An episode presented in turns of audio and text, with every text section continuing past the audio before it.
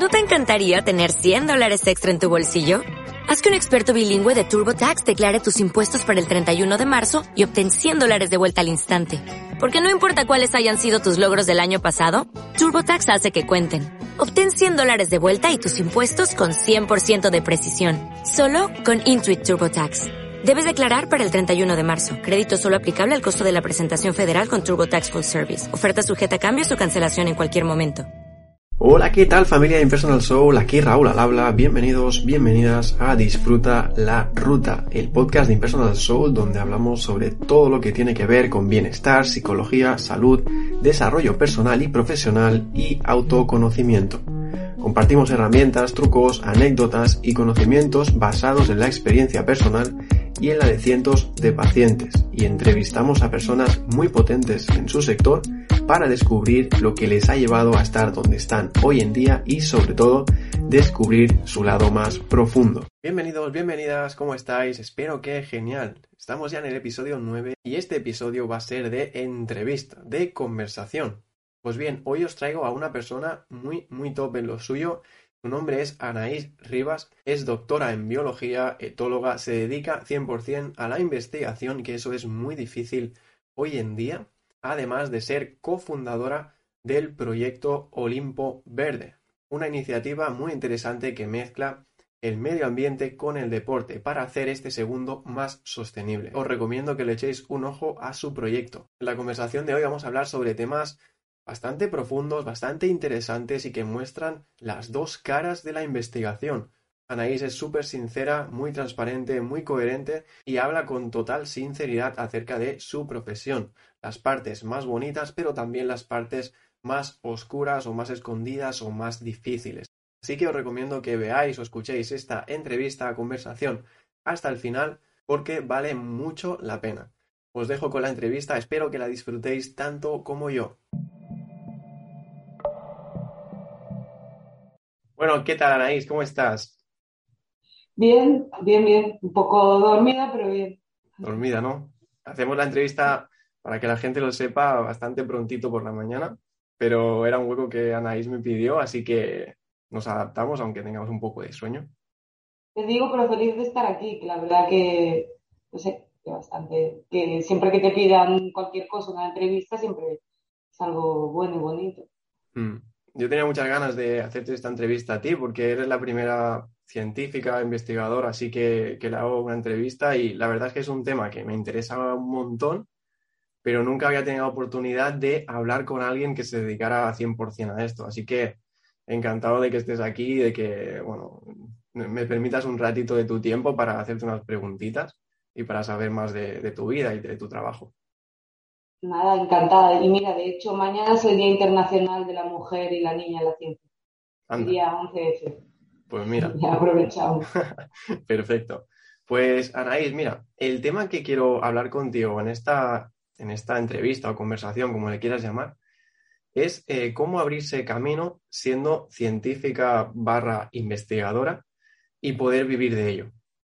La verdad es que es un tema que a mí me interesa porque eh, no veo muchos casos de mi alrededor que hayan conseguido poder vivir de eso. Eh, dedicarse a lo que le gusta, a investigar y conseguir vivir de eso, ¿no? Es como que es una profesión bastante, eh, no sé cómo decirte, sacrificada para los resultados o el rendimiento que, tiene y, al final las personas acaban como dejándolo de lado, haciéndolo como ocio simplemente, pero no se pueden dedicar de ello.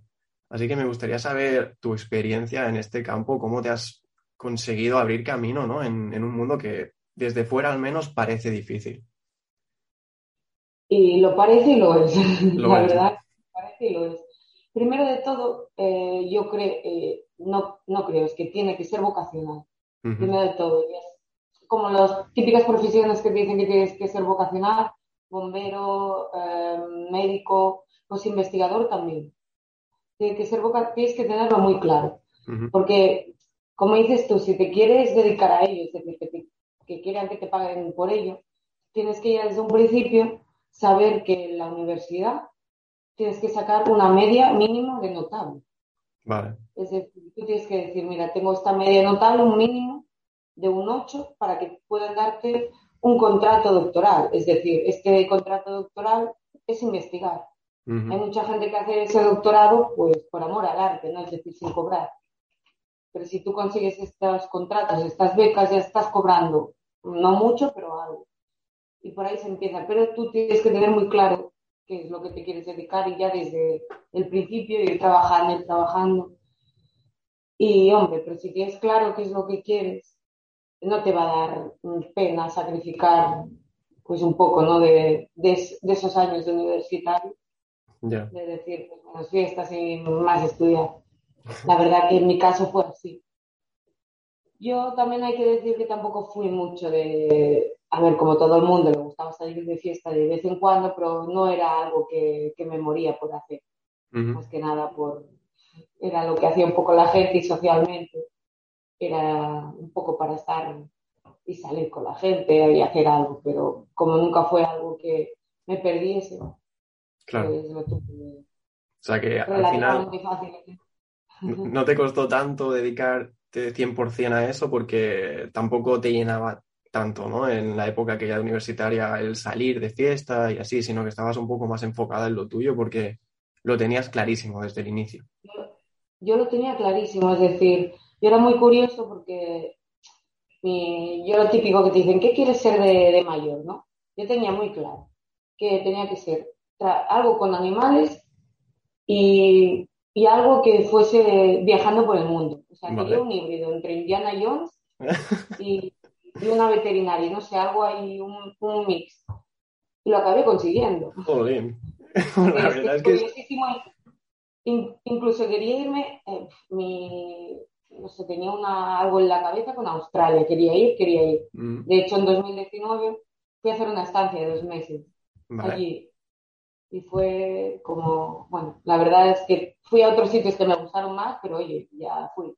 Si no lo ves al final, y sí, fue curioso porque era exactamente lo que siempre quise. Mi trabajo al final fue eso, fue investigar con animales su comportamiento alrededor del mundo. Me fui pues en Cuba, me fui a Brasil, me fui a Fiji, me fui a Australia, me, fui a Ecuador, a Galápagos. Qué Galápagos, que para un biólogo, donde Eso es el paraíso. hizo la teoría de la evolución. Mm. Yo, por mí, fue a ver, también hay que decir que luego a medida que vas avanzando en esta carrera de investigación, se va estrechando el cuello, es decir, llega un punto que te quedas en un, en un callejón sin salida. Ahora cada vez es más difícil conseguir algo. Lo malo que tiene España, sobre todo España en general, pero España, que una vez a partir de predoctoral, que se le llama pues contratos doctorales, muy bien. Tú puedes entrar relativamente fácil por una parte o por otra. Pero ya cuando es tema de postdocs, después del doctorado, ya se complica la cosa. Y ya para establecerte ya mucho más complicado. Acabas encadenando contratos de un año, de seis meses, un año, seis meses, porque no depende de, muchas veces de tu valía, depende de al investigador principal que le den un proyecto. Y si ese proyecto incluso no depende de, al no ser financiados por cosas privadas, depende mucho de, la, de lo público. Entonces, si no, ya sabemos que España invierte poco en general, pues en investigación mucho menos. Por eso es tan complicado ver investigadores o investigadores. Bueno, y más investigadores. Ya, ya, ya. Porque tú imaginas, es que es, también hay que decir, oye, si te gusta, eh, vale la pena. Pero también hay que tener en cuenta que sacrificar mucho. Ahora te digo, yo en ese momento sacrifico un poco, eh, un poco la vida de, fiesta, tampoco me importaba. Pero cuando vas avanzando en edad, lo que sacrificas es tu vida, tu vida en general. Porque tú imagínate, yo no puedo ahora establecer con una familia. Claro. Es decir, al tener inestabilidad, yo no puedo estar en un sitio fija. Entonces, ¿qué familia puede? Claro, ¿y cómo lo, cómo lo vives esto? el hecho de no poder, claro, entiendo que a ti te apasiona lo que haces y es todo lo que me has explicado es brutal, ¿no? El poder dedicarte a investigar qué es lo que te gusta alrededor del mundo, o sea, eso está impresionante, ¿no? Y, es como que has conseguido tu sueño que tenías, ¿no? Pero claro, ¿cómo tú puedes compaginar el, el hecho de dedicarte a tu sueño con el no poder estar formando una familia o no poder dedicarle más tiempo a tu familia, que también es un campo muy importante en la vida de una persona, ¿no? ¿Cómo lo haces? Bueno, de hecho, bueno, sí, ya la familia ya la tengo yo desde los 21 años que estoy fuera de casa, es decir, a mi familia pues, a ver, está allí siempre. Y eso pues más o menos lo llevas. Tampoco es que lo llevas en, llevas muy mal. Te voy a decir que cuanto más años tengo, peor lo llevo. también es verdad. Y llega un punto que, a ver, que puede sonar, a lo mejor suena como muy desobrado, ¿no? Pero yo, todo lo que me había hecho, todo lo que el planning con los sueños o las cosas que, que siempre había querido, yo ya lo he conseguido. Como, wow, ya lo he conseguido. Y ahora todo lo que me viene es de más para mí. También llega un punto que sacrifiqué tanto de mi vida personal que ahora me cuesta más. Es decir, que, que hace mucho el equilibrio y cuesta mantener ese equilibrio y, y ahora lo llevo un poco peor. Por ejemplo, ahora que te contaba un poco antes, voy a irme a Coimbra. Y eso implica eh, empezar de, de, nuevo. Yo llevo aquí en Galicia seis años. Yo ya he hecho mi grupo de amigos, he hecho mis rutinas, he hecho mis cosas. Y cuesta, aunque me voy a Coimbra, que es a dos horas y media, que mi idea es ir y venir, o sea, ir y venir los fines de semana, algunas semanas, que eso no empezar de cero. No es lo mismo empezar en un sitio nuevo con veintipocos, que tienes la ilusión de conocer gente, incluso yo lo recomiendo que se vayan a ver mundo y conozcan cosas, que ahora con treinta y pocos, que también, a ver, que aún eres joven, pero mm, que cuesta más, a mí al menos me cuesta más, pero bueno, mm, a ver, que también hay que ver las cosas un poco en perspectiva, que soy aún un poco joven, Un poco joven. El tiempo, el tiempo corre, pero sí. Y llegaré a un punto que tendré que, tendré que, que, tendré que decidirme de, ver qué hago. Es decir, si continúo por este... ¿Qué es lo que me compensa más? ¿Continuar por esto de la investigación o, o sacrificar un poco de investigación y tener del otro también? Que me voy yendo más a sacrificar un poco de investigación. Sí, tú ya lo vas viendo, ¿no? Que que tu camino va por ahí. Sí, porque dedicarse a investigación pura y dura, hoy en día, si no invierten más mm, y si no crean más espacios, es decir, si no abren puestos, es decir, la gente me dice, ay, pues quédate en la universidad, no es tan mm. fácil, es decir, no, aquí también es un trabajo que la gente se jubila mucho más tarde. Ya, no claro. es un trabajo físico, es decir, la gente aquí está 90 años pueden estar aquí si quieren, claro. Si están aquí hasta tanto tiempo, no, no le dejan a los jóvenes. ¿Y qué opciones hay? O precariedad, de estar en trabajos inestables, incluso estando en paro a veces, o irte fuera. Claro. O sea, el, cuando tú te vas fuera, ¿para quién trabajas allí? yo, yo, tenía, tenía entendido que seguías trabajando para tu universidad, ¿no? Pero fuera, haciendo una investigación. Pero no es así. Depende del proyecto. Depende mucho del proyecto. Si, por ejemplo, si, si te buscan desde fuera o tú ves una oferta desde fuera, seguramente es su proyecto, es de su universidad. Y están abiertos a coger eh, del ámbito europeo e internacional.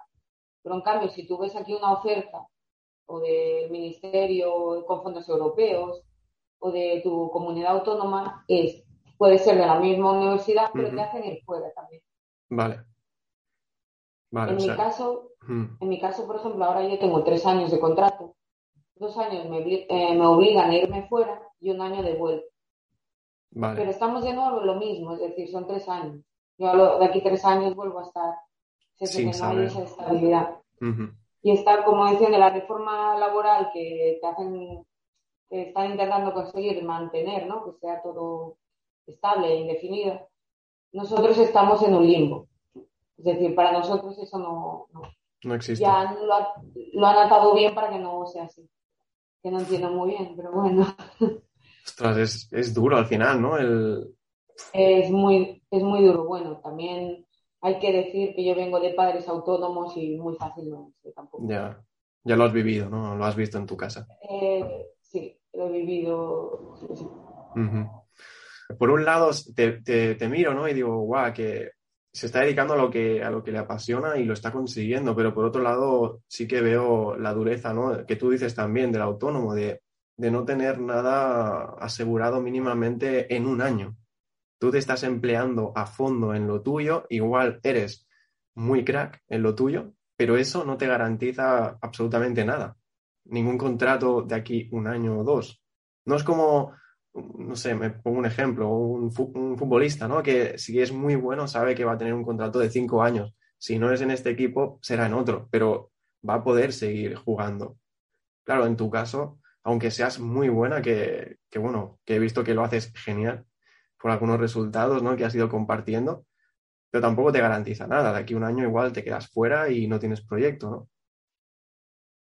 Exacto, es que aparte este mundo es muy competitivo, es decir, puedes bueno, que comparto cosas buenas, pero te digo yo que no soy de las mejores para nada. Vale. Tampoco fue, no sé, no fue tampoco mi... Tu objetivo. Mi objetivo, ¿no? Decir, quiero ser, no, quería hacer lo que quería, lo que me gustaba y si no me hubiese ido a bioquímica o biotecnología, que es lo que da más dinero y más, me fui a comportamiento animal. Es como lo más, que te pregunta todo el mundo, ¿y eso? Pero para qué sirve. Típica pregunta. ¿Y para qué dirías que sirve? Ah, a ver, nosotros no tendríamos, o sea, la biotecnología o bioquímica o todo lo aplicado no existiría sin la ciencia básica, que lo que apoyó. Es decir, tú no tendrías un avión si antes no hubiese un matemático o un físico, que muchas veces dices que todo el día haciendo cosas teóricas. Claro, fórmulas y teoría, claro. Se necesita una base para... Tú no puedes empezar una casa por un tejado. Totalmente. Pues, la verdad es que eso pasa desapercibido muchas veces y tienes razón, es que al final son las bases, son los fundamentos de después ir descubriendo más cosas, más prácticas, pero al principio tiene que haber una base teórica y, una investigación detrás de todo eso. Justo, y a raíz de lo que decías de los contratos, cierto. Y aparte, si me dijeras tú, pues mira, son tres años y estoy cobrando bien, pues aún pero es que no cobras tampoco nada del otro mundo. Es decir, por eso digo que es vocacional. Que no te meta, evidentemente la gente no se mete a esto para ganar dinero, ni menos en mi ámbito. Si fuera farmacéutico, pues mira, aún en el ámbito de, las patentes y tal. Es que tengo una, anécdota muy curiosa. Eh, la, señora de la limpieza me llevo muy bien y así hablando. Y claro, me, y suelo venir bastante, soy de las que suelo venir bastante pronto estoy aquí casi como ellas, ellas suelen venir seis y media y a veces estoy aquí siete y media. Y siempre me ve aquí y muchas veces hablamos y charlamos. Y no sé cómo surgió eh, y que surgió un poco el tema de lo que cobraba, no sé por cómo surgió. Y le dije, dije, mira, yo apenas soy, te cobro 1.100 euros al mes. ¿Vale? Y se quedó, se quedó blanca. Y dijo, que ella cobraba más. Cobraba más. claro. Cobraba más. y ella, ay, lo siento, mi niña, no sé qué. Y, mira que mi, me dijo, mira que mi hija no quiso estudiar y está en el mercado no trabajando, tiene ahora reducción de jornada, unas seis horas, y cobra 1.500, 1.400. Yo me fui con una ilusión del fin de semana de Ya ves. Y claro, yo, la mayoría de gente, y ella misma decía, nosotros teníamos segmentos, veíamos aquí con estudios y trabajando que cobraríais, no sé, mínimo 1.800 o... Yo digo, pues no, pues no. Yo creo que agradeció que su hija no estudiara. Dijo, mira, que yo no estudia. Ya ves, sí, sí. O sea que totalmente, es que al final si nos metemos un poco a lo profundo de cada profesión, desde fuera puede parecer una cosa, es, joder, Anaís ha estudiado toda su vida. E, es que ha estudiado toda su vida, literalmente. Se ha abierto camino, ha conseguido eh, el top en los estudios, que es un doctorado, y ahora estás incluso siguiendo con eso y igualmente no te garantiza nada. O sea, al final te ganas la vida justamente y, todo ese tiempo invertido al final es por pura vocación, porque por rendimiento económico no es. Entonces es como un poco entender también todos los sectores y, eso hace que yo por, lo menos te respete 100%, porque digo, es que esta chavala lo está dando todo por su profesión, pero si lo hace por todo menos por dinero, ¿no? Y, eso es de admirar que todavía queden personas que, que, lo hagan así, ¿no? La verdad, pues te agradezco mucho esas palabras, no se escuchan muy a menudo, la verdad. Sí, sí, yo lo, valoro totalmente. Sí que es cierto que otra cosa que me gustaría también aclarar o reivindicar es que muchas de las cosas que hacemos, sobre todo de divulgación, y sobre todo de divulgación, o, o por ejemplo esto que descubrí una especie, esto no, mm, no te lo pagan a mayores, tú no tienes algo de más, tú no tienes un plus. Muchas veces te contactan, oye, ¿podrías dar esta charla desde la sección de divulgación de la universidad? Y tú es un tiempo que inviertes, que es de tu tiempo libre o de tu tiempo de trabajo, que no te, no te lo pagan a mayores, no, no te lo remuneran. La gente se piensa que esas charlas se pagan que va, te dicen, hombre, no, es parte de tu trabajo, ¿no? Claro. Y dices, parte de mi trabajo mm, depende. Es decir, es una es como una obra que yo hago por un poco por vocación y porque me gusta mi trabajo y hablar de, ello pues pues me gusta también claro al final ellos le interesa ¿no? que tú hables sobre ese tema que, que has descubierto una especie que es, me imagino que es súper complicado pero que tú hables de eso delante de, bastante gente estudiante, pues en cierta manera ayuda a esa gente a seguir motivada, ¿no? A decir, mira, se puede hacer cosas guays aún en este mundo, pero claro, por otra parte, a ti eso tampoco, si no te lo remuneran de alguna forma, es lo que tú dices, al final estás invirtiendo un tiempo que, le estás quitando a, tus cosas, a tus investigaciones y a tu vida, a tu ocio, ¿no? Por así decirlo, y le estás invirtiendo ahí y tampoco te, recompensa. Y es más, te voy a decir, a veces me siento hasta mal.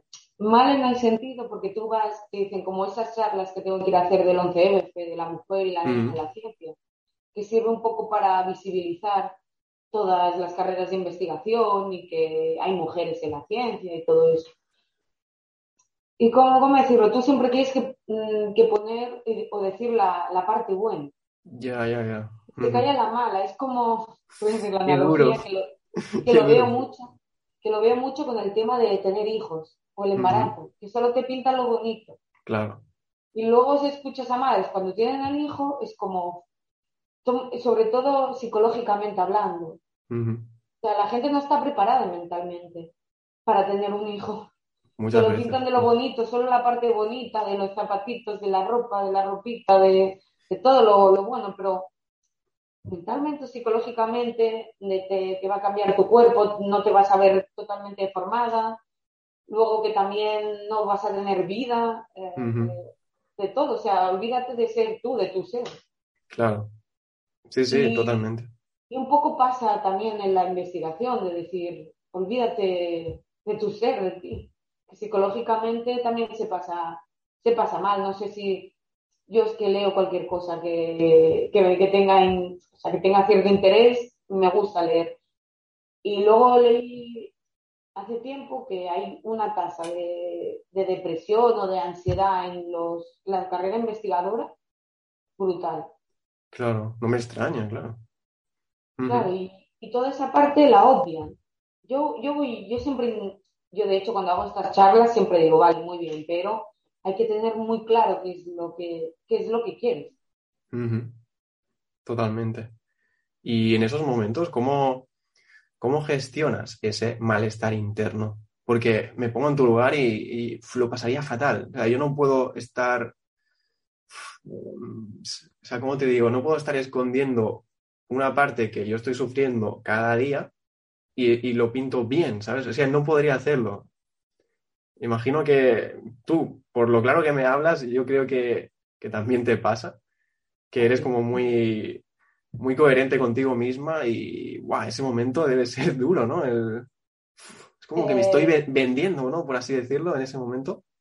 Sí, a ver, mucho. Yo no soy, yo pienso que las emociones, sean buenas o malas, son mm. importantes no guardárselas. Incluso enseñarle a la gente que la gente tiene un temor a, verte triste, que siempre tienes que estar alegre, o como si no tuvieras derecho a estar mal. Es, decir, es decir, no, a ver, vamos a ver, en cierto punto es, también hay que pedir ayuda. Yo misma pedí ayuda en su momento, yo he ido a terapia a, psicólogos. Muy bien. Lo recomiendo, yo es lo mejor que hice, de hecho. Pero sí que es cierto que hay que normalizar estas cosas. Es decir, yo estoy mal, que estoy mal. Es decir, no es todo Mr. Wonderful. No es, yo puedo, no, a veces no puedes. Claro. Y Totalmente. Y yo lo digo, yo lo digo abiertamente. Es decir, a ver, lo digo que sí tengo cierta confianza también. Lo por la gente que estoy mal. ya, claro. a gente que tengo cierta le digo, o, sin más, si yo ese día no me, no me apetece quedar, le digo, mira, pues hoy no puedo, estoy saturadísima, eh, no voy a quedar. Yo no puedo quedar con alguien si estoy yo mal, porque me conozco, mm, voy a estar, no voy a estar por esa persona, voy a estar totalmente desconectada, voy a querer irme. Yo soy muy consciente y no, no te finjo. Yo si no estoy a gusto, no lo voy a estar, te lo digo. de una forma empática. Sí, sí, Oye, si no te importa, no, no es que no quiera quedar contigo, pero si no te importa, lo dejamos para otro día. Yo no voy a estar para ti. Pues eso es genial. O sea, esa, esa sinceridad es genial porque al final ahorras a la otra persona también de, de, meterse ahí en tu energía, ¿no? Que en ese momento no es la mejor, tú ya te das cuenta, eres consciente de eso y le dices, oye, mira, quedamos otro día mejor, no es por ti, que tengo ganas de verte y tal, pero hoy no es el mejor día. Y así ahorras a la otra persona de meterse en, tu energía, en bajar la vibra, ¿no? Por así decirlo. Y eso está genial, la verdad, lo veo perfecto. Sí, yo en el fondo creo que le, que le hago un favor. Totalmente. Sí, sí. Y a ti también a la vez, porque en ese momento es como, mira, no voy a fingir eh, estar de una forma en la que no estoy. Me respeto a mí misma y si estoy triste, pues estoy triste, está bien. Muy bien, muy bien. Yo justo, yo ya llegué a un punto, es mucho trabajo, ¿eh? aquí hay detrás de muchas herramientas, mucho trabajo y aún así es un trabajo continuo. Sí, en el mundo de, del bienestar, la psicología y así, desarrollo personal, es que no te puedes despistar, ¿sabes? Cada día has de ir trabajando porque a la que te despistes otra vez, bueno, vuelves a, los patrones aprendidos de, siempre, ¿no? Pues muy bien, Anaís, muy interesante lo que, lo que comenta. Tú me dijiste eh, una vez que hablamos que te hubiera gustado ser psicóloga. A mí sí, sí, sí, sí, es mi profesión frustrada, yo creo. ¿Qué es lo que te eh, llama más la atención? es decir, como te comentaba, mi ámbito de estudio es el comportamiento animal. Mm. Un poco de conexión ahí. totalmente. Me gusta. Yo, mira, de hecho yo, biología, yo la hice aparte de porque, un poco lo que te comentaba, porque era una mezcla. bueno, mi especialización es la mezcla de, un Indiana Jones con un, pues, con un veterinario, trabajar con, mm. con alguien tipo lo que ves en National Geographic, ¿no? Eh, pero yo biología la hice porque me quería saber el porqué de las cosas. ya sea en el mundo animal o en el mundo de las personas, ¿no? En general, es decir, bueno, sobre todo en el natural. Mm. Todo tiene un porqué, es decir, la forma de los árboles tiene un porqué, el porqué es de color verde y no de otro, el porqué de todo. Y claro, a mí eso me encantaba. Y pues lo mismo un poco con las personas o los animales, es decir, ¿por qué te comportas así?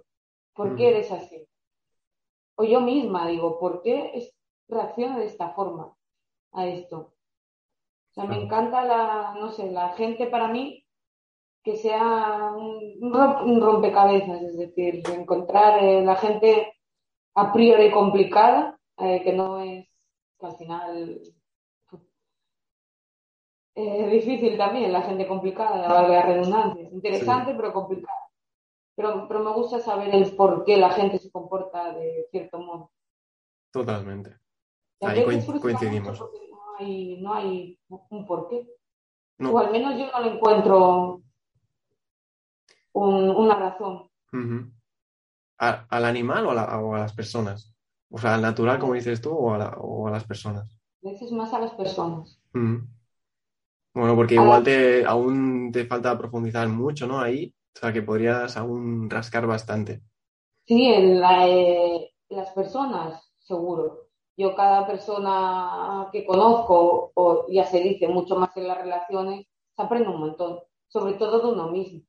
Totalmente. Más que de la otra persona, de uno mismo. Tú pensando que ya habías arreglado ciertos eh, patrones, es decir, que creías que no ibas a volver a caer, te ves cayendo en los mismos. En los mismos, una y otra vez. Y dices, es en diferente envoltorio, pero el mismo patrón. vaya, yo creía que lo tenía superado, ese patrón, pues no. Y nada, a la, a la casilla de nuevo, pero bueno. Sí, sí. Me, me, me, pasa muchísimas veces, incluso a mí mismo también, pero en consulta lo veo muchísimo. Es como, guau, yo pensaba que esto ya lo tenía superado y he vuelto a caer otra vez y otra vez. Y al final es que es un trabajo complicado de, mucha conciencia y lo que te digo, o sea, la gente lo que obvia es que eh, después de haber aprendido algo, o sea, tú primero lo aprendes eh, teóricamente, ¿no? de conocimiento, luego lo pasas por tu experiencia. Ahí lo llegas a comprender porque lo has pasado por la experiencia, pero es que luego todavía falta un trabajo brutal de ir repitiéndolo una y otra vez hasta que eso se vuelva automático. Y una vez se vuelve automático, da igual, porque siempre vas a atender al patrón inicial, porque es que muchas veces viene genéticamente ya. ¿Sabes? Hay una parte genética aquí. Entonces siempre vas a atender a aquello. Y es por eso que te digo que a la gente se le olvida hacer un trabajo diario de, estar ahí para mantener su, estado, ¿no? Ya dicen que del dicho al hecho hay un trecho. Totalmente. Y luego, bueno, ya pues de un niño, yo sé que los psicólogos a veces son los peores de aplicárselo a sí mismo. Sí, sí, sí, es así. En casa de Herrero ya lo dicen. Yo lo digo porque tengo bastantes amigos psicólogos y, y luego si la gente se enterara de, su vida personal, no irían, no irían. No, no le irías a la consulta. sí, sí. Eh, como en todos los ámbitos hay, hay de todo y no por el hecho de tener una carrera tú vas a saber eh, ciertas cosas. Al final lo has de pasar por tu experiencia y un psicólogo que, no lo experimenta él mismo todos los días no puede acompañar a las personas de una forma óptima. Es que el trabajo del psicólogo también es como el tuyo en parte, es el 99% es en, en la sombra, es suyo el trabajo. Y el 1% es acompañar a otras personas. Pero si tú no haces el 99% de ese trabajo en tu día a día cuando nadie te mira, tú no puedes acompañar bien a las personas. Al final llegarás a un tope y no podrás. Serás incoherente, la persona lo, va a notar y, no, va a funcionar. No, yo lo veo que es muy duro, porque aparte de eso que dices tú de trabajo, que tienes que hacer mucho más trabajo, porque mm. estáis con personas, es ese desgaste mental, porque creas o no lo que decías tú de las vibraciones, tú te cargas de esa, esa persona que te viene mal, te viene mal. Y yo lo valoro un montón, porque dices, madre mía, si yo, la primera vez que fui al psicólogo, entré allí ya, bueno, llorando como una magdalena, y ya me tenía preparado los dices, ya me decía, ya, era tu primera, ya, ya sabía que iba a pasar. Y yo pensar que a lo mejor le pasa al día 20 personas así, que llega a casa y yo no sé cómo, cómo aguanta esa carga mental es duro también. Sobre todo llegar a casa y también con tu familia, cómo lo gestionas también, o que, debe ser duro también. Sí, sí. En mi caso, lo que hago es deporte y, sobre todo también ducha. Cuando parece que no, pero el agua te ayuda a soltar. Y cuando tú estás muy mal porque has, claro, te has pasado un día en el que te han absorbido la energía en cierta manera, llegas destrozado y, algo que funciona bien es el deporte y, la, y ducharse, porque es como que te quita la energía negativa. Eso es lo que hago. Sí, bueno, en eso coincidimos. Yo el deporte es mi, aparte de, la persona psicólogo, es mi, terapia también diaria. Qué guay. yo hago algo siempre, cada día de deporte. ¿Qué, ¿Qué es lo que practicas? A ver, me gusta practicar, solo practicar tres deportes, se puede, un poco nadar, me gusta nadar, pues bici y correr, lo que le llaman triatlón. El triatlón, ¿Pero te dedicas o simplemente entrenas? No, a ver, entreno. estoy en un equipo, pero más que nada por una licencia, por si pasara algo, porque como voy en bici, también tener un seguro, no vaya a ser. Pero, pero no, yo ya me dediqué bastante y en tema competitivo nadando y ya para mí ya no quiero eso, ya no, no quiero esa, esa exigencia. Agradezco un montón al deporte y sobre todo individual de haberme dado esa disciplina porque te digo que sin esa disciplina aprendida no hubiese llegado donde he llegado, seguramente, porque es algo que te enseña mucho. Y yo creo que el deporte es fundamental, aparte de, te enseña muchos valores, uno de ellos es, la disciplina. Y a mí me encanta. Para mí el deporte no es una obligación, es decir, yo escucho a gente que tengo que ir al gimnasio, el lunes tengo que, tengo que retomar de nuevo. No, para mí es como comer, dormir, o beber, es como respirar. Parte de tu día, de tu rutina y, lo necesitas.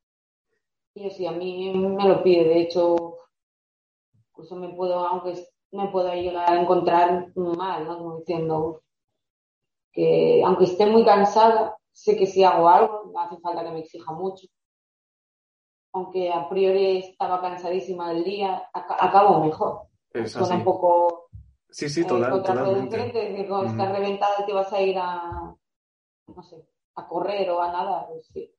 Sí, sí. Que lo que te pide tu mente en ese momento es descansa, hoy no, porque estás muy cansada, respeta el cuerpo, pero al final es la mente. El, cuerpo luego sale, se mueve y llegas totalmente cambiado a casa otra vez.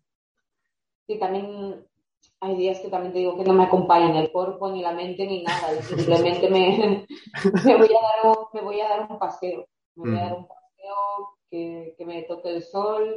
Me llevo siempre, va conmigo una mochilita con un libro y cuando vea aquello, un, un sitio bonito debajo de un árbol o un banco, con solo que vea yo que esté a gusto, me siento a leer. otro de mis aficiones, leer. Muy bien. Después te preguntaré sobre, sobre esto, ¿vale? Sobre... Pero sobre la lectura. Ah, vale. ¿Vale? Pero ahora que hablabas de, los valores que te ha dado el deporte, para enlazar un poco, ¿qué cualidades personales crees que tiene que tener una persona para dedicarse a investigar sobre cualquier tema? Ah, sobre, bueno, yo creo que amor por lo que haces, y, pasión, amor y pasión por lo que haces. Es que ya está, es que simplemente eso. A raíz de eso, tengo una frase que se me quedó grabada en mente, que me dijo mi padre. Claro, yo cuando estaba para hacer biología, yo tenía muy claro, quería hacer biología, pero lo típico, y tú sabes que biología, a priori, pues las salidas que tiene son pocas, o profe o otra cosa que no fuese biología. claro, yo quería algo a lo mejor lo consigo un 2 o un 1%.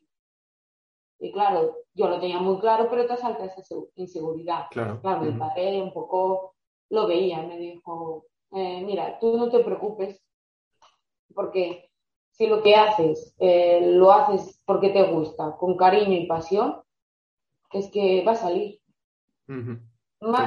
más, más tarde o más pronto va a salir. Tú preocúpate de hacer lo que te gusta y vas a conseguir lo que, lo que quieres y haces lo que te gusta. O sea, no te preocupes en que vayas a ganar más o menos. Tú, tú preocúpate en que eso, que, que te guste, que tengas pasión y amor. Y entonces ya el otro va a venir rodado, va a venir solo y vas a conseguir lo que te propongas. Y es un poco eh, mi brújula, mi guía de lo que me repito muchas veces cuando veo que no que me pierdo, lo que sea, recuerdo esa frase de, de mi padre. Claro que sí, está genial, porque al final si, si lo miras por el lado contrario, tú has elegido ¿no? el camino más difícil o el que a priori tiene menos salida, pero tú lo amas y sientes pasión y, la demuestras. El, el, camino contrario, por así decirlo, sería no te gusta, ni fu ni fa, pero tiene mucha salida y vas a tener una vida muy estable o ganar bastante dinero y así. Pero cuántas personas, es que esto lo veo cada día, cuántas personas están ganando muchísimo dinero, pero están como con su alma, ¿sabes? Triste continuamente, es en un estado apático, plano. y tienen todo lo que, lo que han soñado, o al menos lo que, han, lo que le han dicho, ¿no? Que tenían que tener, y al final no. Esa es, esa es, esa es la clave, lo que te han dicho que quieres. Claro. Eso también lo veo mucho, lo veo, ese vacío que dices tú lo veo mucho y, y, gente que, que, se obliga a tener un, cierta vida y continuamente se, se, da contra la misma piedra, tropieza con la misma piedra y, repite el mismo patrón. Y digo, pero tú te has parado a pensar lo que realmente quieres, no lo que han dicho que querías. O sea, a ti también han dicho pintado tu entorno o por el tipo de trabajo que tienes que tienes que tener la, pues la mujer, los hijos, el perrito, el coche y, la casa. A lo mejor no va contigo eso. Totalmente. No es tu esencia, lo que te estás pues, intoxicando y, y frustrando. Sí, sí. Y quedándote en el medio, que al final te van a atropellar, ni para adelante ni para atrás.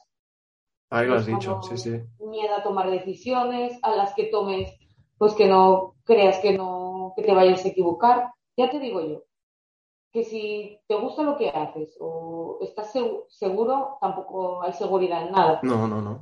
Realmente te gusta lo que haces, tomes las decisiones que tomes, lo que surja va a ser bueno. Te va a compensar, claro. Sí, y si a priori de cara es malo, bueno, conseguirás un aprendizaje. Pero si vives una vida que es impuesta, que no es tuya, que decidan por ti, directo o indirectamente, claro que las decisiones que tomes las tomarás como una losa, porque es que no has decidido por ti.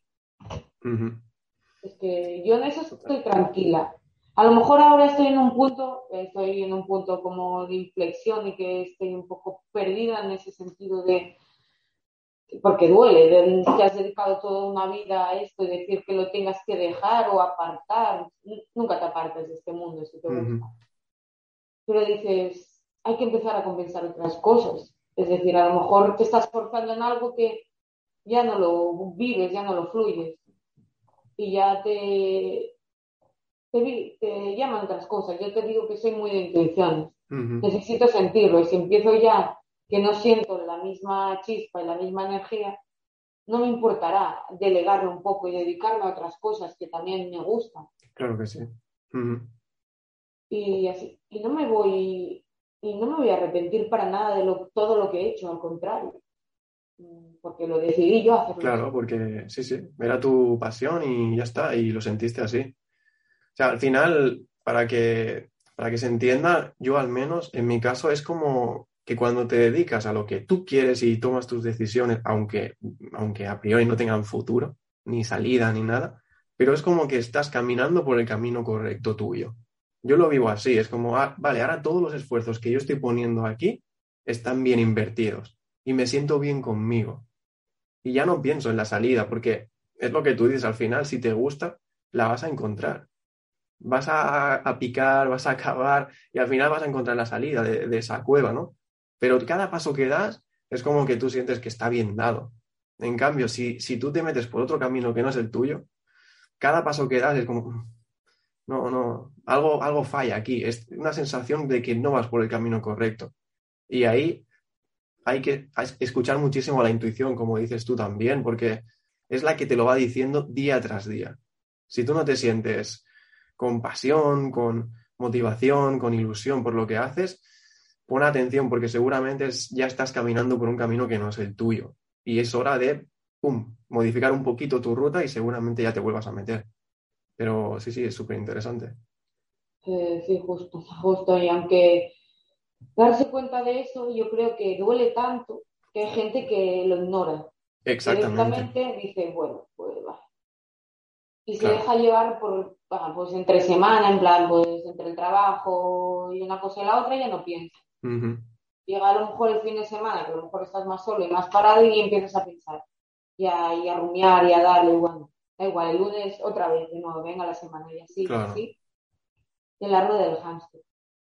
Eh, y es lo que te iba a decir ahora, que hablando sobre esto, eh, que mm, hoy en día también, en tu campo, ¿no? Porque es muy experimental y, has de estar ahí sí o sí, pero hoy en día, con la llegada del Internet y, y, las redes, todo el mundo tenemos voz, tenemos voz y voto, ¿no? Por así decirlo, y podemos ejecutar y salir al mundo con lo que nos gusta.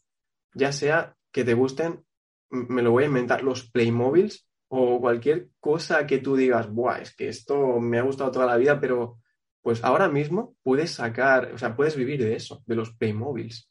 Me lo estoy inventando, o de cualquier cosa, de las tortugas ninja, de lo que quieras, puedes vivir de eso. Y eso es una oportunidad increíble para, explotar. al final es que eh, te puedes dedicar a lo que te dé la gana hoy en día y, hacerlo bien. Estamos en un momento muy con muchas oportunidades al final. Sí, pero también ah, es verdad, cierto que es una cosa, una cualidad increíble lo de pues, las nuevas tecnologías, mm. pero yo lo que veo, bueno, voy a sonar muy mayor, la verdad, las nuevas generaciones han olvidado la cultura del esfuerzo. Totalmente, ahí estoy de acuerdo. Eh, es como que ya se piensan que todo lo tienen ya y bien machacadito y todo. y no sé, yo ahí vuelvo a reiterar pues el tema del deporte. De la disciplina. Ya la gente no, no quiere, a la mínima ya abandono. Un poco de esfuerzo y dice, claro, a mí me parece muy bien y genial que se, se quieren eso, dedicar a los Playmobil, a las tortugas ninjas, pero ¿qué pasa que si a la mínima ven una dificultad? Claro, ahí está el tema. O sea, la oportunidad está ahí, pero sí que es verdad que paralelamente las personas ahora, sobre todo los jóvenes, están creciendo en un mundo en el que lo tienen todo ahora mismo y sin esfuerzo ninguno. O sea, cogen el móvil, ¡pim! un clic y ya lo tienen. Y ahí, y nosotros en nuestra época cuando éramos pequeños no había móviles, yo no tenía al menos. Para nada que es que que mayores. sí, sí. O sea, pero si tenías que, recuerdo en el colegio, si tenías que buscar información sobre animales, a la, biblioteca, un libro que te costaba encontrar lo que fuera, porque había un montón de páginas y... O, o, o luego salió la enciclopedia en carta, ¿Te acuerdas de la encarta aquella? Era un CD que tú la ponías y buscabas ahí fotos de pájaros o lo que sea. Pero eso era todo. Ahora cualquier cosa está a un golpe de clic y puedes encontrar toda la información y eso también ayuda como herramienta, pero al final también hace a las personas mucho más perezosas y, que si no obtienen ya la recompensa, abandonan el camino. Sí, ahí sí que estoy totalmente de acuerdo.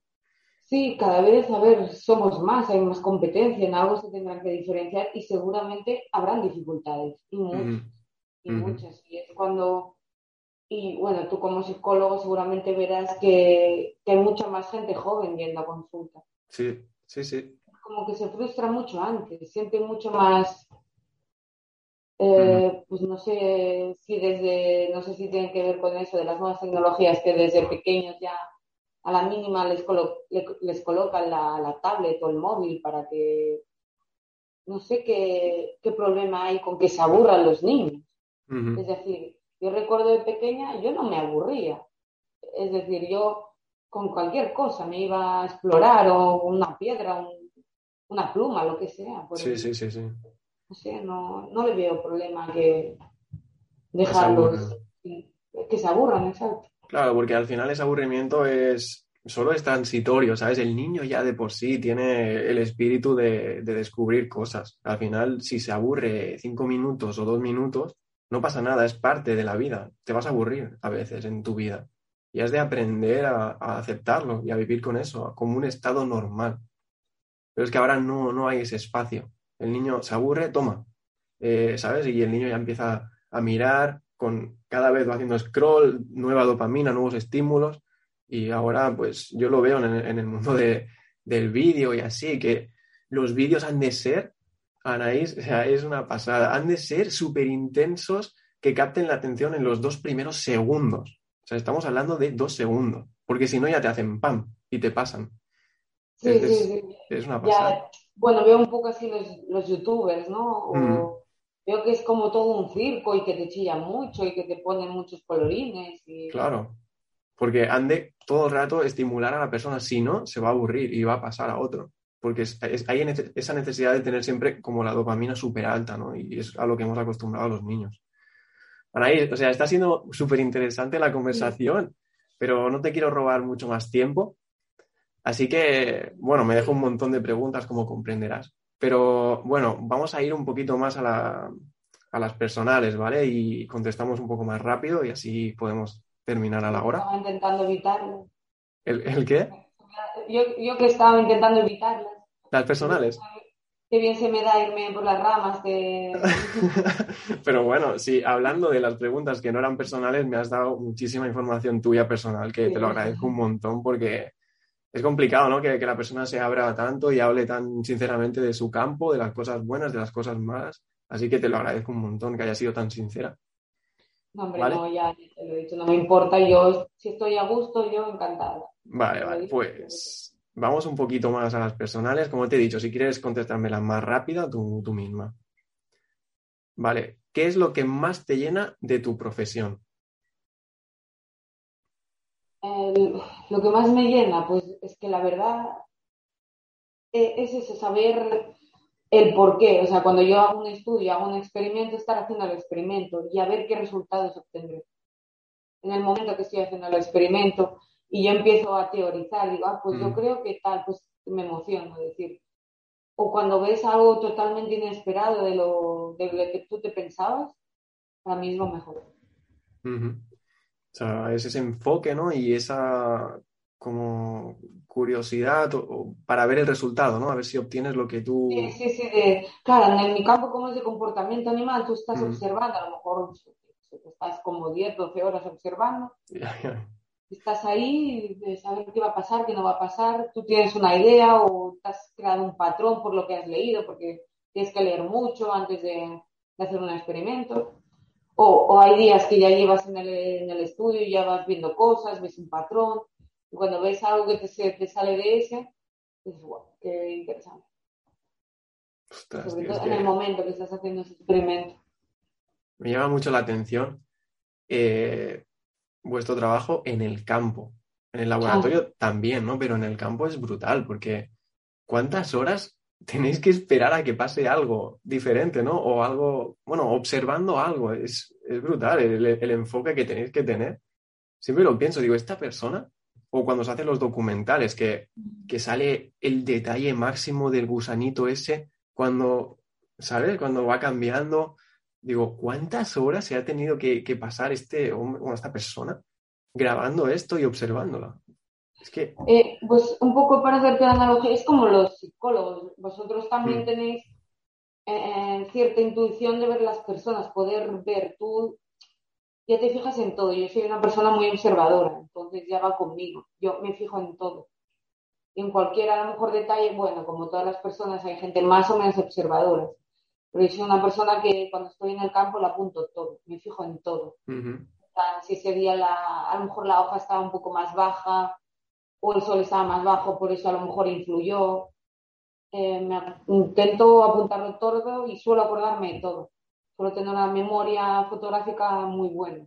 Entonces me, acuerdo mucho de, momentos, de cosas, de, sensaciones. Qué curioso, la verdad. Y hacéis pausas, imagino, ¿no? No podéis estar todo el rato atentos, enfocados. Los bichos es complicado muchas veces si quieres hacer esa pausa, tienes que estar grabando con una cámara en ese mm. momento. Vale, vale. O se suele ir mm, a veces con un compañero, entonces tú, tú, le dices, oye, pues déjame que coma el bocata y tú lo miras y, luego nos tornamos. Pero tienes que estar... Todo el atento.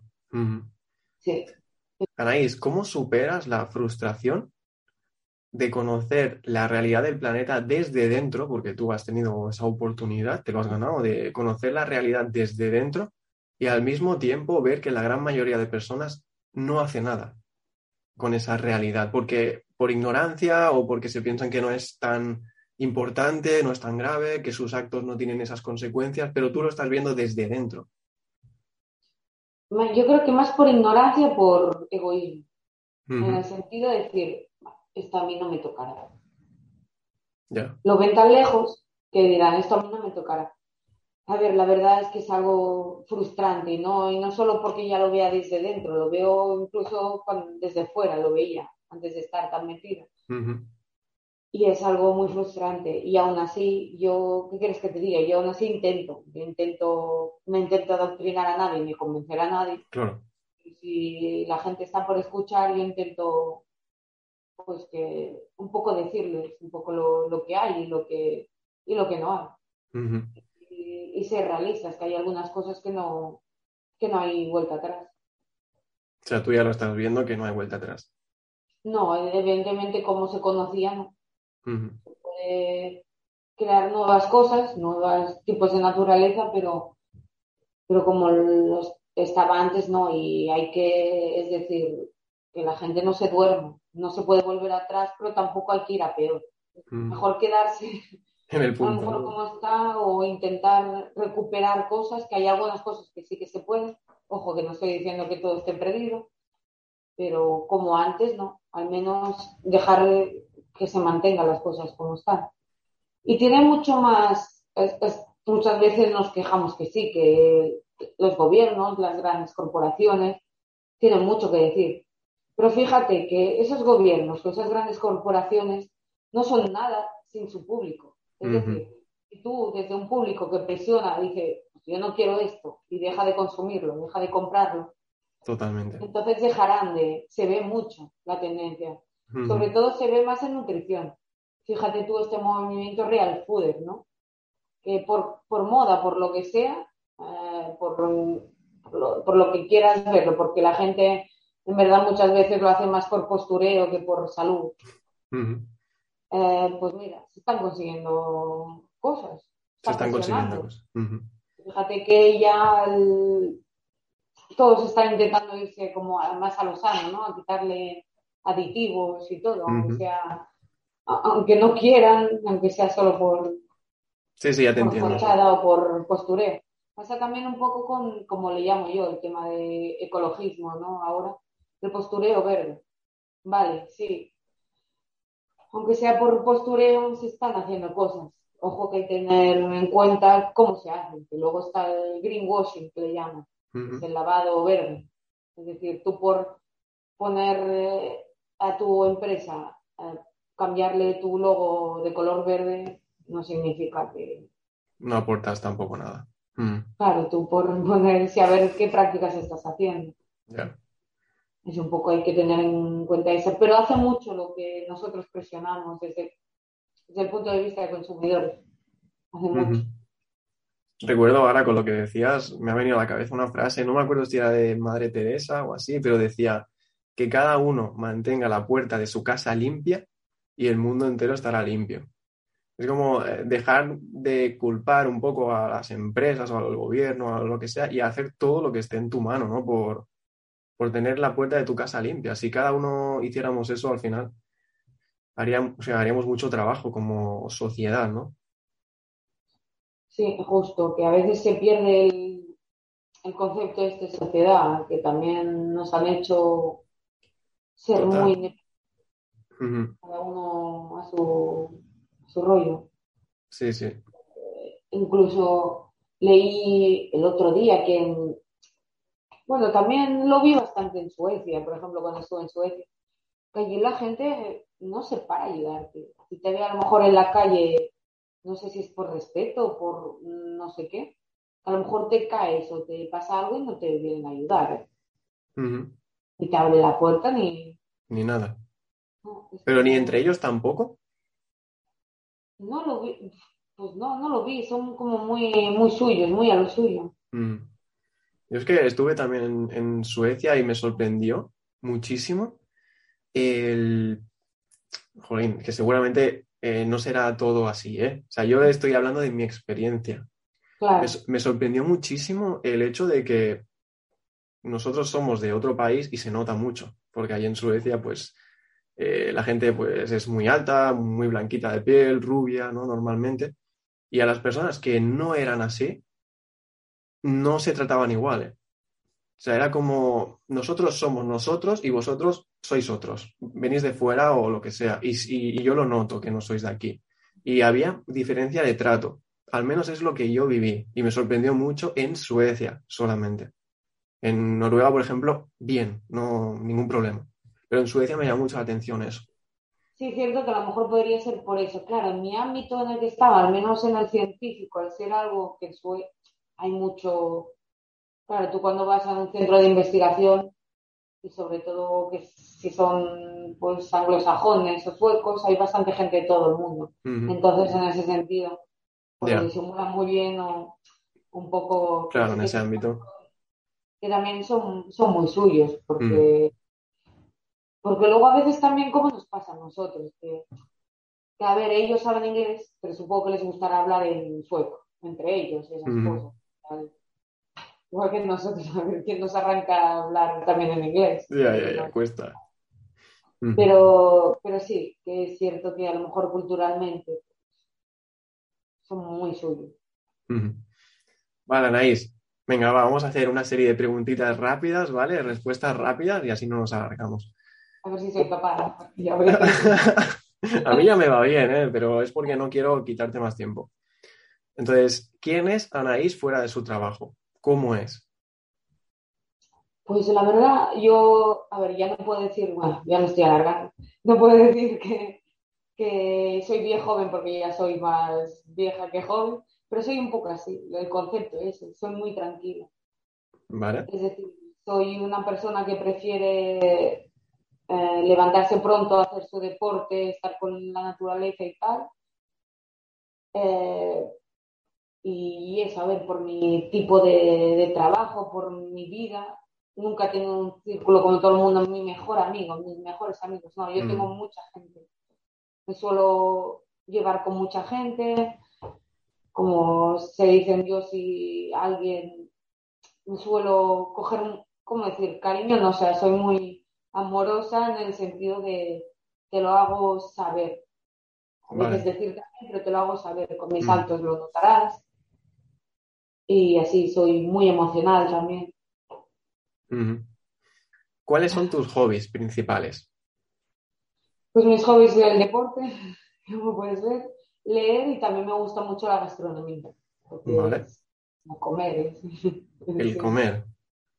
Sí, pero más como, como un arte, no sé, me gusta ir a restaurantes diferentes, ver los sabores, más que comer por comer. Vale. comer, ¿no? Pero o sea, que lo ves como algo bonito, algo para tomar en cuenta, ¿no? El momento de saborear, no solo simplemente gasolina, ¿no? Para el cuerpo. No, exacto. Para mí, a ver, me gusta mucho estos de cocina de autor. De hecho, mis gastos suelen ser, no me, no suelo comprarme ni ropa, no soy de gastar ropa, ni bolsos, ni nada de eso. Prefiero gastármelo en, en comidas ricas o viajes de sitios. Digo, ah, pues aquí, aparte cuando voy a un sitio de viaje, me gusta viajar. También viajar puede ser una de las cosas que me gusta. Pues busco el restaurante que vale, vale. miro bastante. Últimamente, eh, por curiosidad, supongo que ya lo habrás visto, pero estoy muy enganchado a la serie de Netflix, serie documental de Chef's Table. Ah, sí, sí, sí. Guau, es buenísima, ¿eh? No me canso de verlo y es que le ponen un, arte y una pasión en cada plato que, es brutal. Estoy cogiendo cosas para aplicarlo yo en mi casa y estoy mejorando la cocina. A mí, me atrae de la gente o me gustan las cosas. Si veo que la gente hace las cosas por pasión, a mí yo, esa persona, me, me, gana. Y claro, yo, los cocineros también es eso. el, cocinero es como, hoy en día es como luz y sombra ven solo el que se han vuelto muy famosos y la parte famosa. Famosa, pero hay mucho trabajo ahí. También hay muchos sacrificios. Tú solo tienes que ver en alguien que tiene un bar o un restaurante. No tienen vida. Sí, sí, sí, es muy sacrificado. No tienen vida. Vale, Anaís, la siguiente. ¿Cuál es tu libro y película favorita? Uf, complicado, ¿eh? El tema de, libro, es que no te sabría decir libro los tres mejores o el que más recomiendes, que suele ser el que más te, ha transmitido. voy, a, decir un autor masculino. Venga. Casi de los últimos que, eh, que recomendaría es de Murakami. Te pega, te pega bastante. sí. Eh, pues sí, lo, lo recomiendo. Vale. Y casi me acabas de pillar, la verdad no te sabría decir, que seguramente pienso durante el día y te digo, mira, pues esto. Mm, esto siempre pasa. Cuando te preguntan no te acuerdas y luego se te, te vienen a la mente un montón. Vale, ¿y película? Película, también difícil, pero hay una que me marcó mucho, que es La vida es bella. Mm. Muy bien. vale. Me marcó. Ay, bueno, y también, bueno, muy. Hacia rutas salvajes también. Es otro clásico. Esa película ha cambiado la vida a mucha gente, ¿eh? Hay muchas personas que lo dicen. Vale, eh, ¿qué música sueles escuchar? Pues me gusta bastante el, rock, el indie, el, indie, este, este, lo que es Vetusta Morla, mm. lo que es Lesbian, Izal, Viva Suecia, todo lo, que es, todo lo que es el indie español y también el inglés. Y también me gusta el hip hop en español también. Ah, sí. Sí, sí. ¿Cuál es el grupo artista que te gusta más? Y de hip hop en español. Sí. A ver, también de la de antes. A mí me gustaba mucho Rap mm. El Rap es como más poeta que, que rapero, incluso. es brutal. Que me gusta mucho. Claro, soy, como te decía, soy muy emocional, muy sentida y me encanta, o las pelis que te he dicho, o también mm. los libros, como que me necesito que me toque. hay gente que no le gusta para nada. Yo conozco a gente que me dice, no me hagas ver esta peli, no me hagas leer este libro, no me hagas escuchar esto. Es como que no soportan tener emociones tristes. a mí me gusta. No sé si es más soca, pero... No, estás cómoda ahí en esa emoción. Sí.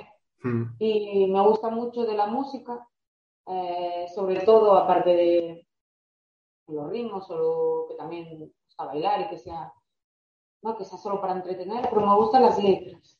Las letras. Escuchar las letras y muchas veces eh, pues las leo intento lo del por qué, el por qué escribió esa canción, el, significado de esa canción. Ya. Pues, con Leiva, Ferreiro, que son letras. Que al final son hipótesis tuyas, pero que nunca sabrás la, verdad. No, es decir, yo, la, para mí, mi significado es ese, pero tú ahora en internet está todo. Tú, tú mm. miras qué significado tenía para, que a lo mejor es totalmente diferente o se parece, pero me gusta hacer buscar mm. el significado que tenía para ese, ese autor. Muy bien. Eh, ¿Tienes algún referente en tu vida o en tu profesión? en mi vida, mis padres. Tus padres. Mis padres, completamente. Eh, la verdad, mi profesión, no, pero siempre que me preguntan, que me la han preguntado, que, me, que son mis padres. Tus padres. Padres, eh, mi abuelo también influyó mucho. Pero sí, completamente. Anaís, te voy a hacer una pregunta, la pregunta del millón. si de repente te entraran 100 millones de euros, ¿qué harías? Eh, la verdad, pues eh, lo mismo, lo mismo que ahora, seguiría investigando seguro, eso lo sé, pero a lo mejor sin esa presión y sin esa prisa. Eso seguro. Y, viajar, seguramente viajaría más, pero seguiría, no, no cambiaría mi vida. Pues, pues lo típico, es, a lo mejor conseguir gracias a esos millones establecerme en un sitio y tener esa estabilidad haciendo lo que me gusta. Pero seguramente sí, seguiría haciendo y dedicándome a otros proyectos, más cosas que no, no, no te pagan, ¿no? De divulgación, de deporte y medio ambiente, pero seguiría haciendo lo que estoy haciendo ahora, pero con esa tranquilidad.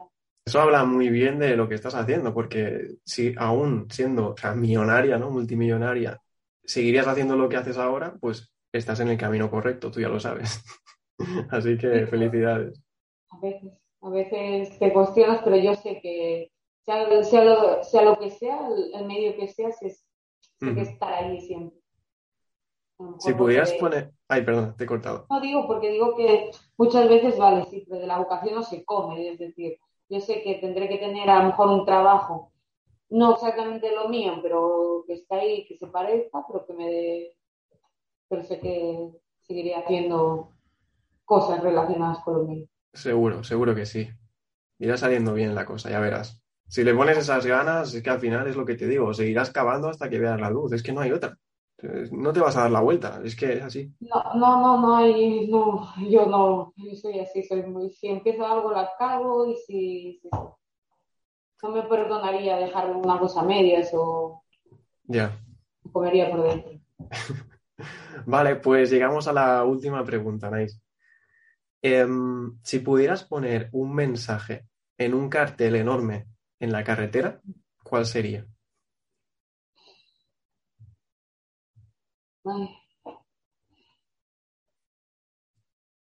Ah, vale, más vale arrepentirse por hacerlo que por no hacerlo. Muy bien, gran mensaje, gran mensaje.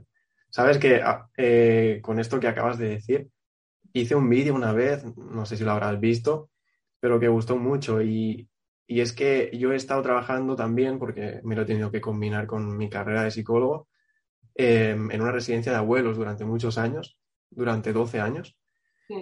Y a mí me gusta muchísimo preguntar a los abuelos porque son la voz de la experiencia y más que de ellos no puedes obtener de nadie.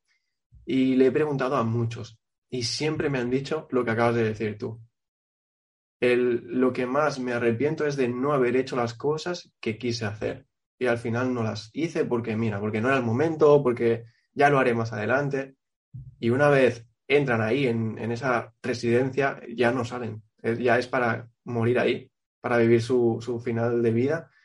Y es muy, muy interesante y curioso eso que acabas de decir, porque es lo que repiten todos, todos. Yo me arrepiento de no haber hecho estas cosas. No se arrepienten de lo que hicieron, porque bueno, se equivocaron a lo mejor, o bueno, salió mejor o peor, pero de lo que no han, de lo que no han hecho sí que se arrepienten un montón. Eh, eso sí, eso es lo, eso es lo, lo peor. Eso y que te digan que ya es tarde para algo. Sí, sí, sí. Ahí hay un trabajo de aceptación que no veas detrás de eso. Yo, de hecho, me lo decía esto de los abuelos, que te comenté de mi abuelo, que para mí también era, a mí, me encanta, o sea, la gente mayor me encanta hablar con ellos. Yo, de hecho, he sido voluntaria en la Cruz Roja enseñando a manejar el ordenador. Y luego también doy clases a, un programa universitario para gente mayor. Muy bien. A mí me, me, encanta. Yo me pasaba, mi abuelo que ya murió, solo me queda una abuela y me, pasaba horas eh, escuchándole que me explicara. A lo mejor se repetía, pero me pasaba horas escuchándole eh, su juventud, cómo conocía a mi abuela, cómo consiguió todo lo que consiguió, todo. O sea, mi abuelo era, siempre decía, con siete años empezó a trabajar, em, llegó a Cataluña desde Extremadura, no sabía catalán ni leer ni nada, ni escribir, aprendió por él solo. Eh, hizo sus propias colonias, hicieron, luego entraron en un negocio de una perfumería, todo desde, o sea, siempre me lo explicaba y para mí era como, evidentemente, mi referente. Ya ves. Esa, esa lucha, esa de, de no dejarlo, de no dejarlo, que era lo que le gustaba, ser comerciante, hablar aquí y allí. es que en ese sentido he tenido mucha suerte en mi familia en general tú ves esa pasión y que hacen lo que les gusta y que siempre te dijeron, tú haz lo que te gusta, no te equivocarás, siempre en ese sentido. Y a mí me da mucha pena esos jóvenes o ves a padres que intentan que, sus hijos vivan una vida, que a lo mejor no lo hacen por mal, porque no quieren que pasen penurias. Claro.